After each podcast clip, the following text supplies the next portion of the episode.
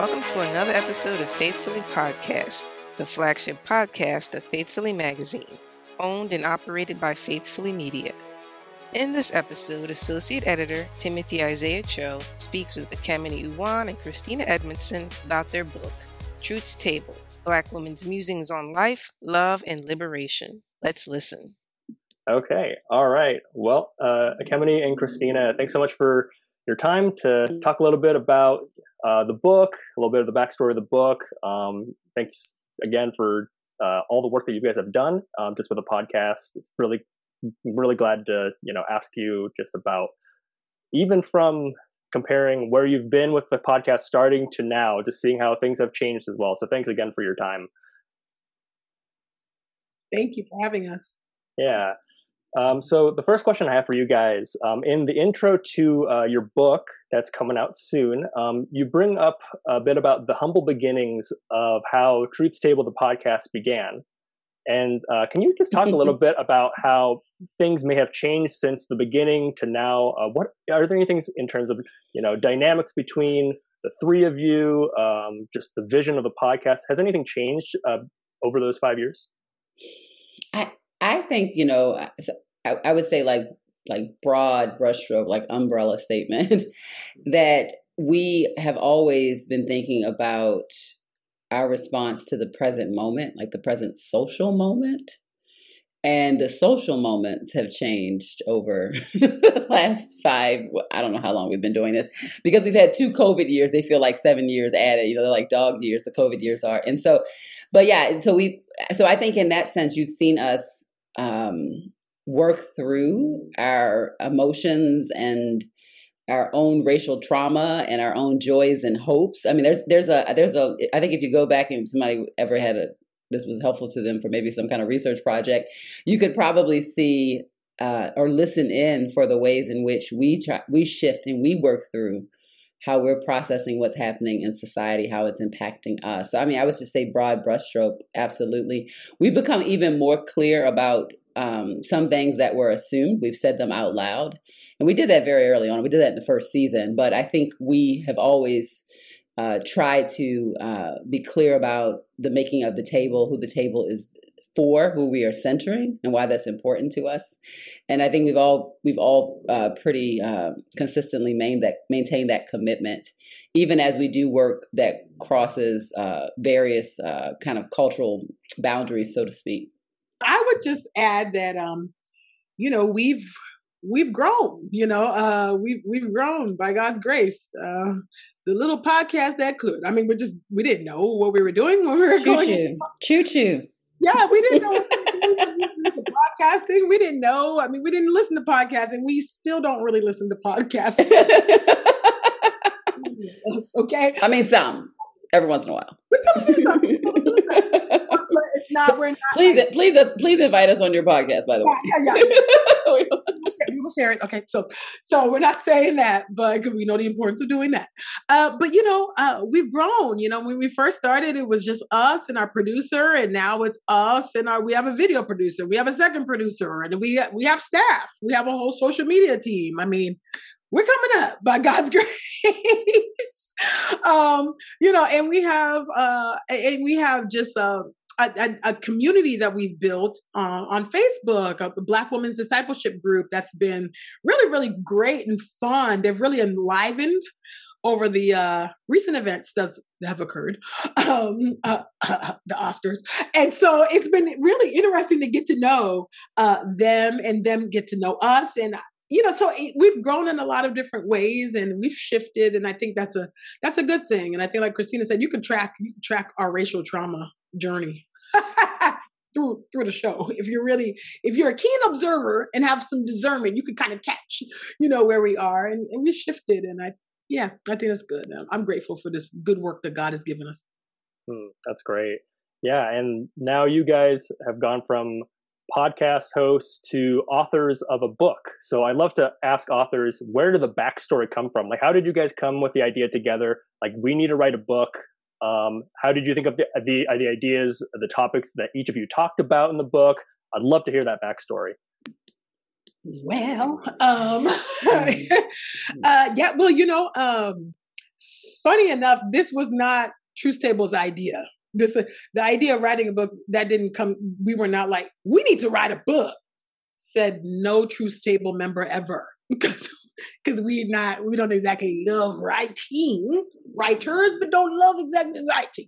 And so, but uh, we were honestly we had been approached uh, by a few publishers to write a book, but it just the uh, and, publishers whom we love and have relationship with, but they just did not have the uh, the resources in order to be able to fund the project in such a way that me, Michelle, and Christina could say no to speaking engagements, could say no to other projects that paid, right?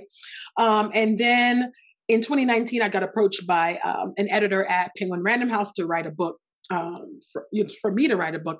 And I was like, I do have an idea. It's still germinating. It's not yet ready to go. Um, but then she was like, "Yeah, but but you know, I'd like to talk to you about a truth table book too because she, she was a, she's a fan of the show, and yeah, just thought that you know our analysis needed to definitely be um, captured in a book, and so um, so I went to Christina and and Michelle and kicked it out to them, and we have been thinking about it, and then the onset of the pandemic began, and everything was shut down and we weren't going to speak places and so it was honestly just really god's providential, I would say, timing. And so we, yeah, so we moved forward and we got a deal in um, summer 2020. And yeah, started writing in early 2021, somewhere there. And so, and now we're here. So that's the, I think that's it. See, did I miss, leave anything out? No, I don't think so. I mean, we've, we've, um, we've we've developed and, and tried to contribute different written offerings uh, through the course of Truth Table. I mean, we've done some partnership partnership with Jude Three before, um, for example. Um, but yeah, I, I think I think all of us individually have had people who have approached us about individual projects to to write on, um, I'm just I'm a person who enjoys collaboration. I like partnering with people to do things. I I think all of us individually have in, individual projects that we are doing or about to do as well. Um, and then I think there also the dynamic of the the pandemic. it's very real. It, it's it's quite possible that had had that not happened uh, and happening, um, we would have probably spent more time touring on the road because we had just started to really uh, invest in Truth Table Live, where we had the opportunity to do our podcast in front of live audiences with musicians and art and and I think in a lot of ways that really is where we we enjoy being kind of with people like bringing the table to people and really interacting with the people who listen to the podcast day to day. And so it, you know, it, there probably would have been more of that if the last two years had not been what they have been, right? Um, and so this kind of came in during a time where we needed to shift anyway. You know, just like your podcast, uh, your book is dedicated to and centered on Black women. And so, um, can you talk about uh, you know, there's a temptation for especially Christians of color to feel like they need to make white audiences comfortable in their speaking and their writing, right? How can you talk about how you um, fight back against the white gaze in your creative process, both in the podcast but also um, in writing this book? Yeah, um, you know, I don't give much thought to it. to be honest. But I do think I am wired a little bit differently in that. I mean, there. So let me let me back it up a little bit. So I mean, truthfully, when Truth Table started, I had just graduated from seminary. It was a predominantly white seminary, um, very racist. Period. Um, it was founded by segre- segregationists. So anybody that want to run up on me and tell me it's not is going to have to provide the receipts to the contrary. Okay. So anyway, um, so I just left that environment, right? So I was still in very much dealing with uh, racial trauma, racial trauma mode, and all the things. Um, so in those spaces, I was beating back and having to fight against uh, what Laura Pritchard calls the wall of whiteness. I had to fight against that. Um, because it was so deeply ingrained in that institution and in their interpretations and it was it was i like i had to do i literally had to do battle with people like it was a lot. Um, and so, um, a verbal battle that is. Um, we don't hit people. We don't hit people. Okay. And so I want to be clear. I got we got to state the obvious these days. And so I um so I went ahead and uh coming out of those spaces, right? You're still trying to, you know, and so you're you're still kind of sort of have one foot there because you're just coming out, you're still coming out. But in those places, my goal was always, always, always to lift up, to honor my people, period. Because God loves us, you know what I'm saying? And loves us just the way He made us and made us Black on purpose. And so that was my goal was always to uplift the cause and um, the plight of our people and the beauty um, of blackness. That's just so that that hasn't changed. Um, and so I, and in some ways, I I I am in some ways impervious to um, most people's like criticisms or critiques or um, thoughts about me. I don't know if that's just because I'm Nigerian and I just like. Oh. I or I don't know. I just don't really. I've never really been like a people pleaser, if that makes sense. So I've never really cared too much about um, you know, in this case, the white gaze. Um, and so I just try to really make sure, like, would this black person uh, feel like they're seen with what I've just said, with where, with the the lecture I just gave, with the sermon I just preached? Would they feel like they were seen? Regardless, if they were in a say if they're in a white setting and they're the only one there, do they feel like I was talking to them? that they see me. I was talking to them as a representative of the Lord because I'm also a prophet, priest, and king, right? So do they feel that? That's all that really mattered to me. And if and if they're getting that, and I'm I'm preaching the word, then there's a word in there for the white folks too. You, white folks need to be the center, decentered. You cannot walk around thinking you're a demigod. Come on, there's only one God. You know, like there, there, there is only one true God. So, so yeah. So I, I try. I don't. I don't think about the white gaze. Um, honestly, truthfully, particularly in this book. Um, if I'm doing something, obviously, if I'm writing for a white audience, and that's something different. Then I, then, then yeah, you need to be writing to to the people you're supposed to be writing to. Um, you know, I, I think that's about respecting and honoring people. Um, for who they are. Uh, but in this case, I just yeah, I don't. I, it's not something I've given a lot of thought to in many many years. You know what I'm saying? Yeah, I agree. I think. um I, I think um, so. So one of the things I think people need to understand is that respectability politics is a survival technique. It's a survival strategy. Um, whether you are aware that you're doing it or not, the roots of it are a strategy to survive against um, the suppression and violence of white domination. And so, so when so when people implicitly and explicitly employ respectability politics, I understand it through a psychological and empathetic lens. So I think sometimes people of color, as particularly as they're working through their racial trauma, and they somehow and now they feel a bit more enlightened, they may look back and say like, "Oh, that's posturing, that's respectability," and I'm like, quite possibly that's what's happening, and it still is a survival strategy um, because people die because of racism. You know, uh, racism is not just people's thoughts and feelings. There, there's blood that cries out. There's a body count attached to racism. So, so, so I want to give that opening statement, uh, which when people they can consider so-called the white gaze. It's not only it's not necessarily because of their internalized racism. It also could be an expression of their own safety, and honoring the history and legacy of of the violent, the necessary violence of white supremacy and racism. So, so that that part's there. With that being said, um, yeah, I, I think it's really helpful to know who your audience is, and we're unapologetic about like our first and foremost audience is Black women black Christian women. And that's that's who we're talking to. that's who we love. That's who we identify with. We're not the end all be all of their experiences by any means. I'm certain there's some that will say like, "Hey, I'm nothing like them" or whatever. Which which of course not, right? Um, but we are, yeah, we're we're really grateful to be clear about that. I think one of the things that happens is there are a number of people who have conferences and books and institutions that are clearly designed for a particular population. For example, white men, and they just don't say it right because they're like, "We're for everyone." No, you're not.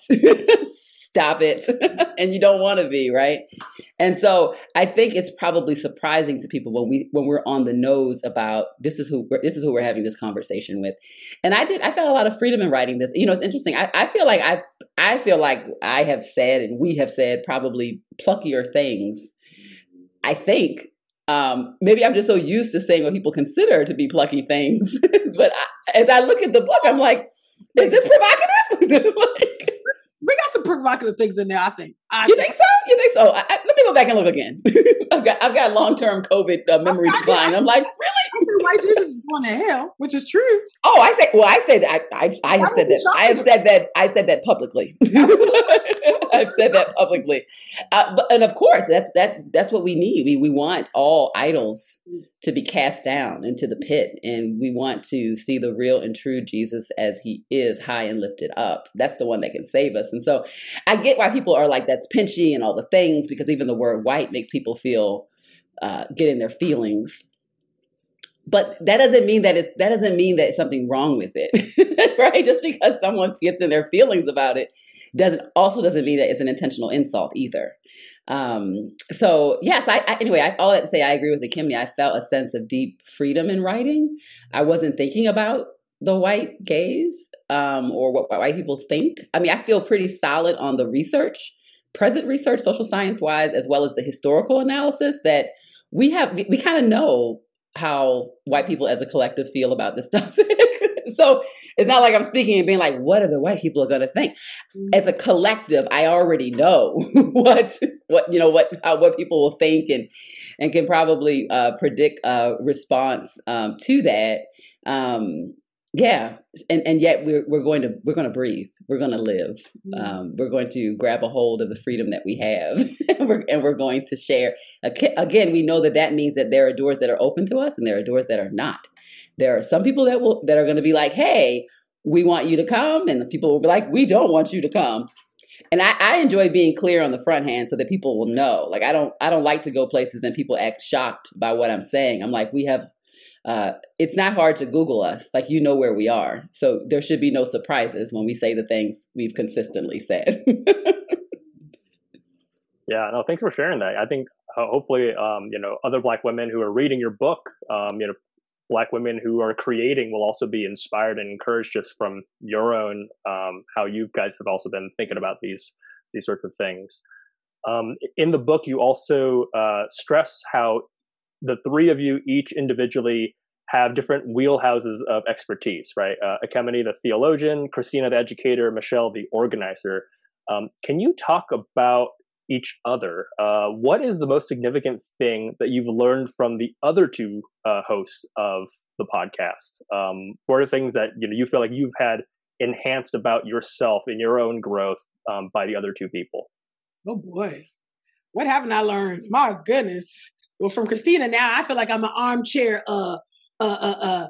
uh I'd be like, well, even in my inbox, I'd be like, I'm not a therapist, but my friend saying that the traumatized brain, you know, is black and white. I'm like, mm you got a brain, you got a bias. I've just learned so much from Christina. Right? Uh-huh. So now I feel like I'm an armchair. it's so hilarious. I'd be like, I'm not, though. I'm not. I'm not. Um, but yeah, uh, I've learned so much from her that she just has, Christina has so much wisdom. Like, my goodness, you would think it was the fruit of the spirit, man. I tell you, she has a lot of wisdom. Definitely one of the wise, wisest people um, that I know. Um, and I just learned a lot about grace, patience, um, remaining prayerful, hopeful um, from Christina. Um, I would say from Michelle, I've learned more about the beauty of worship because Michelle was born to worship, you know, um, and just her, yeah, just like she's really in her element when I see her worshiping the Lord. Um, and I've learned so much from her about learning from Black women, from learning from Black women. So I think, you know, coming out of the racist seminary I was at, um, you know, I just learned um, how to, yeah, she, you know, just broaden my my horizons on like um, reading reading Black women. uh, reading Black theological women, uh, women I just didn't know. I was like, oh, oh, oh, oh, I didn't know this was a thing. Opening up, opening up a new world, you know, um, for me, um, to poetry too. Uh, even even me quoting poets now from Michelle. I learned that um, definitely learned that from her, um, and just even just her own passion you know, um, from justice to for justice to that just continues to like complement my own as well. So I would say those are the things that I've learned um, from my sisters at the table. Yeah, yeah, no, so much, so much. I mean, uh, I think anybody that know that knows us, or really, or you know, are people who think they know us, and there are people who actually actually know us. They know that we do really get a kick out of each other. Um, and and and it's not necessarily always our similarities that we enjoy. It's it's the differences, right? Uh, the distinctions. Um, so with Michelle, um, yeah, she just has a. I mean, Michelle is like dynamic. She she is an entire. She is a. Um, you know people talk about like a like a party in a box. Like she she is a party in a person. You know, like she is. really really smart there's there's very it's very often that michelle is like the probably the, the smartest person in a room in terms of like being just well read, her ability to synthesize and to pull it into um, to poetry. Like mm-hmm. she's she's an artistry. I don't. She doesn't necessarily think of herself as a creative, but I think of her as a creative. Um, and I also I think I've learned a lot about worship as a form of protest. That you know, protesting, um, you know, the the flesh, the sin, uh, the flesh, the world, sin, the devil, like all those things. Um, and yeah, and, and I just, and I think uh, just in terms of her being an organizer, um, you know, how you, how you make noise for things that people need to draw their attention to. I mean, I think she's just she's skilled at that. That's not just like intuitive. Like oh, she tra- she she trains mm-hmm. um, for the work that she does. And so, so certainly, I've, I've learned about those types of things. And also, uh, we we both Shell and I both are are part of multi generational homes, um, and yeah, and, and, kind of what that means to be shaped and seasoned by multiple generations within your home, and um, yeah, and just uh, what it means to be a part of clergy families. We have, we have some uh, shared understanding and support of that. And I think I, have learned from her from her as someone who Michelle's case of PK. Um, I've learned a lot about um, lessons through the way she lives and moves through the world that I take into my parenting of my daughters who are PKs. Um, so I've, I've, I've been given that gift, I think, uh, through um, friendship with her. Um, with with Ekemini, I've learned a ton. So Ekemini is a hoot, um, and she and and so she embodies to me a constant reminder of the uh, diasporic beauty of people of African descent because she she kind of lives between these different cultural worlds. And um, so very very much Black American, but also very much able to um, give us a reminder uh, and by us I mean like for like Michelle and I, and for others who are um, multiple generation um, uh, American, so to speak, Black American, um, a reminder of our home, our West African home. And so when she talks about uh, that we are cousins, like that's for real, that's for real, and uh, that is, it's real. It's a real gift to me as a, a Black American who's a descendant of the transatlantic slave trade to have this cousin as a friend who reminds me of home a home that my ancestors never got back to, but in some ways, uh, we this friendship is something that my ancestors would have dreamed of that they they cannot have to be united back with someone from home, so to speak. So anyway, that's just that's really beautiful. Um, you know, she uh, she's really gifted at um, at at business marketing. Um, you know, she gets it done. She is our table fashionista. So I've learned about really the importance of embracing beauty. Beauty beauty is really one of um, I, think that uh, in some ways, if you think about some of the some of the uh, I think bizarre teaching that comes out of complementarianism about like the beauty and aesthetics of women, right? I think in some ways, uh, Ekemini is kind of a, a corrective to that. Um, uh, beauty as a form of power beauty as an, a, a, form of worship and appreciation to God for the way that we've been made.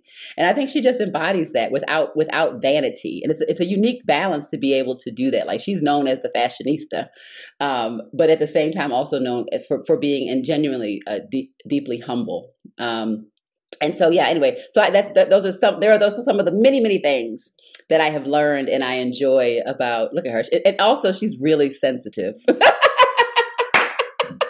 she is she is by far the most sensitive person at Truth's Table. Although she does get this reputation, I think because of colorism and because of people's all their issues, um, that she's like the like she's like the tough one. I'm like, oh, that's because y'all don't really know me. but but she is the she is incredibly sweet, very sensitive, um, yeah, and very very thoughtful. So and really all really Michelle is as well. So these are just really kind, sweet women. Mm-hmm. Awesome.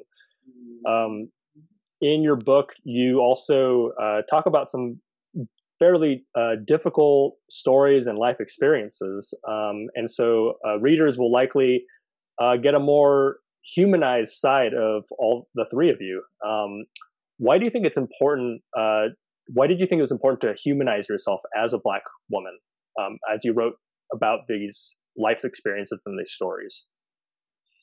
Well, you know, that's an interesting question because I think that, um, you know, the the implicit, you know, uh, uh um, I guess you could say, uh, statement there is that we are not seen as fully fully human, right? right? Because I was like, well, I think of myself as a human because I am a human being. so, so Indeed. That might be news to some people, uh, but, we are human beings um, in the hum- image of God. And so, um, no, I, I, so I don't, I didn't think of myself as humanizing myself. I, I, I can't make myself more human than I already am, than God has already made me. Uh, now, anybody that doesn't see me as that um, has a problem. They have the issue, as Toni Morrison would say. And so um, I, but I thought it was important because I know to to be vulnerable and to be honest about uh, pre- past challenges, present challenges, um, uh, and when I say challenges, issues, concerns of the heart um, in my life, uh, because I know that our narratives are portals for people and they're entry points for people. Like when you tell your story people can find resonance you know or dissonance right? And, and that's fine.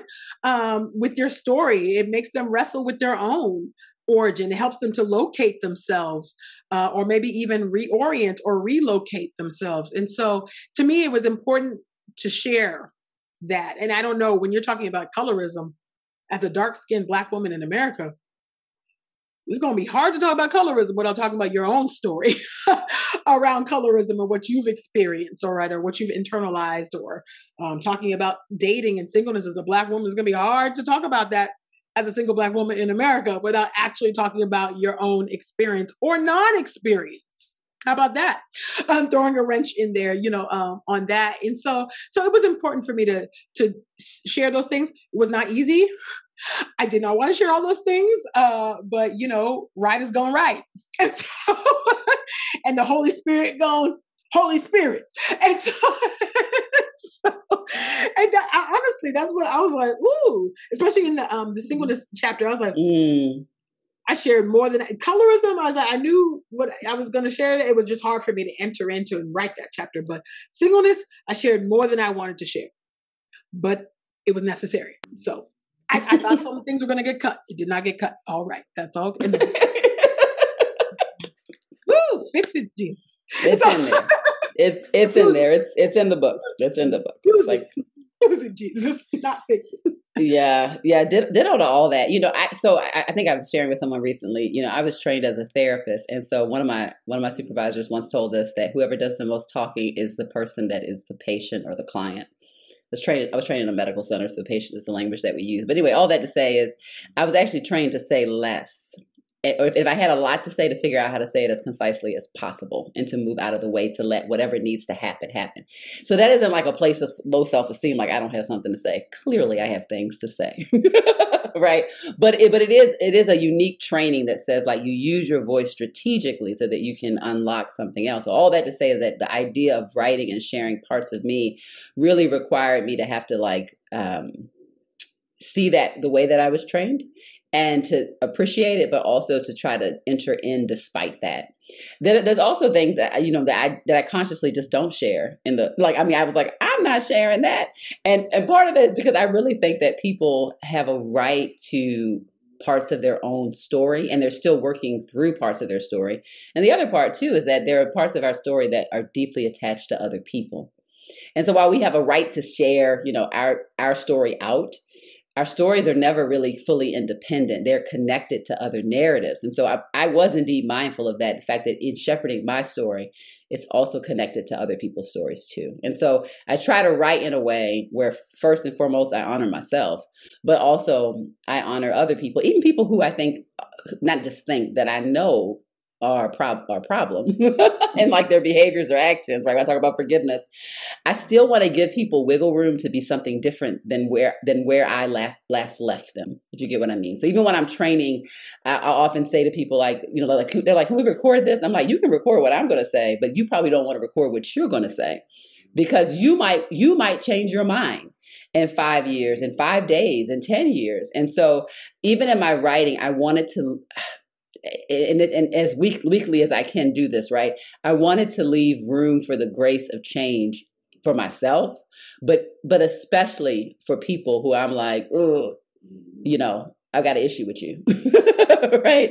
I wanted to leave room for change for them. And I just didn't, I did not want, and I know that once you write something, it's almost like things get stuck in time forever and ever and ever and ever. Like people look at tweets that way. They look at social media that way. And so people dig up, you know, something someone, someone said five, ten, whatever years ago. And I just think that part of grace is obviously the grace of justice and holding people accountable, but also giving breathing room for the work of the spirit to change people. That's great. Yeah, really helpful. Um, just last question I have for you guys, a bit of an open-ended question, but um, what do you guys hope uh, readers will uniquely be able to take away from your book? Um, I hope that they will um, take away uh, that I, well, I think there's different audience. There's different audiences. So I'm hoping that for um, Black women that they would take away that Jesus loves them, um, just as they are, you know, in their as we call them as as we say on the show, in their embodied blackness, right? Um, obviously, Jesus died for us, you know, uh, and it is to um, make us more like Him. So we are being sanctified we ain't meant to stay the same now.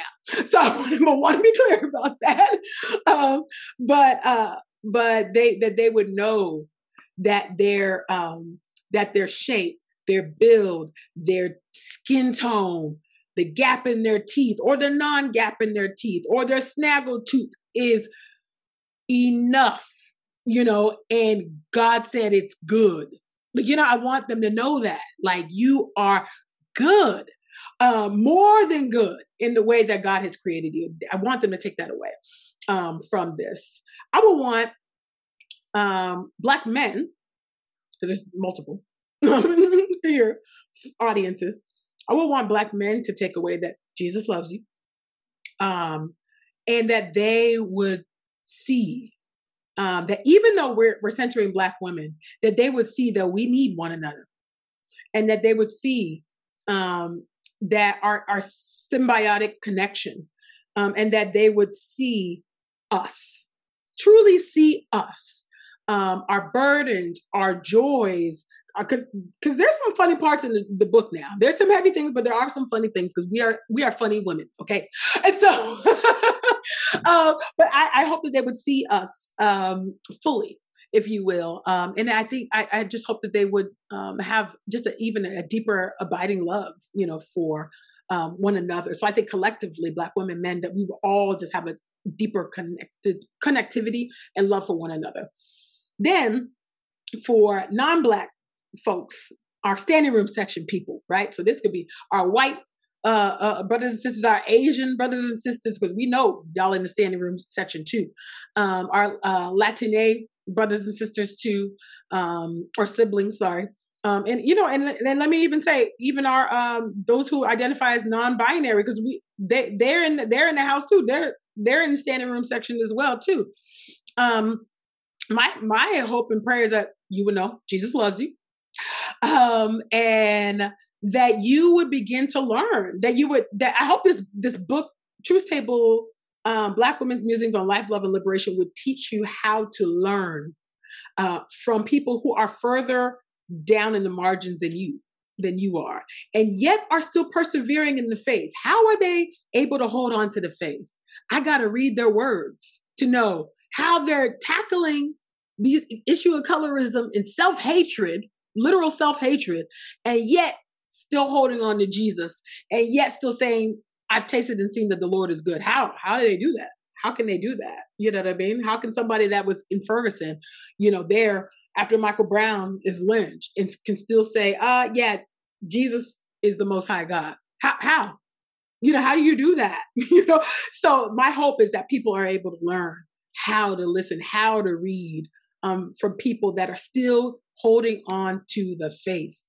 Um, um, but but yet are but are deeply oppressed too you know so that's those are that those are the constituencies those are my nif- different takeaways i would say for those different groups yeah, I would say, you know, ditto, amen to all, all the things. And I would say, I hope that people, you know, one of the things that um, that storytelling can do, it's possible, is that it can it can foster empathy. Um, it can also uh, create introspection. So outside of my very clear evangelistic goals, we don't make any we don't make any excuses and or apologies. We we would that the people see Jesus, okay? Because my words will never be good enough to help you make it through. It, it, you know they're not going to cut it. Um, so so so definitely we want people to see Jesus, and we want to see Jesus. Um, but but yeah, we're also hoping that it, it cultivates empathy and introspection. I know that for me, um, reading as an adolescent was incredibly important. Reading stories and words of Black women was incredibly important. I was surrounded in environments by black by black women, black people, um, but still very important to me. And but also reading the stories of people. So for the people who are not black women, also for me, reading stories by people who are not within my cultural group specifically was also incredibly formative. So I still have memories of uh, reading uh, certain works that while I did not have the same story, uh, my humanity and their humanity held hands. Um, and I was able to be again become more introspective about myself, my own journey, and and the book ends with these pages, these blank pages for the reader to then do their own musings. And I think we've tried to be clear. I know I've I have beaten this drum as a teacher for a long time that um, we're sharing our thoughts and our feelings. It's not canon. This is not scripture. It's not. It's you know. I feel like that just kind of needs to be said because sometimes we take you know authors' words and we're like, "This is it," and I'm like, "No, it's it's." I hope you are blessed by it. I hope the Spirit works through it. I hope you, I hope it empowers you. I hope all all the good things happen. I hope it agitates you if you need to be agitated. Um, but but I also hope that it stirs you up to then do your own musings. In other words, that we serve as an inspiration. So we we talked to someone recently who basically started their podcast, a, a black woman uh, as inspired by Truth's Table. And that for me as a as a teacher, from you know that that is like that's the kind of stuff that like just makes us super happy. Like you know we're just woohoo! That's why we do what we do. Okay, and likewise, I would love for people to get to the end of this book, wrestle with what we have said, and then say, "Oh, I got something to say too," and use those blank pages for them to muse as well, and then to share this book out with whoever they want to, to share their thoughts, their their joys, their hope, their tears with. Right. So that our hope is that this will set off a um, a domino effect of musings. First and foremost, centering the voices of Black women, but also musings of, of all people who have something to say. Thank you for listening to this episode of Faithfully Podcast. If you enjoy this episode, consider subscribing to the show via Apple Podcasts, Spotify, or wherever you find your podcasts. If you'd like to join Faithfully Magazine in its mission to keep Christian media diverse, consider becoming a Faithfully Magazine partner subscriber. Partner subscribers, or FMPs, enjoy full access to our exclusive content and so much more. Just head to faithfullymagazine.com to learn more.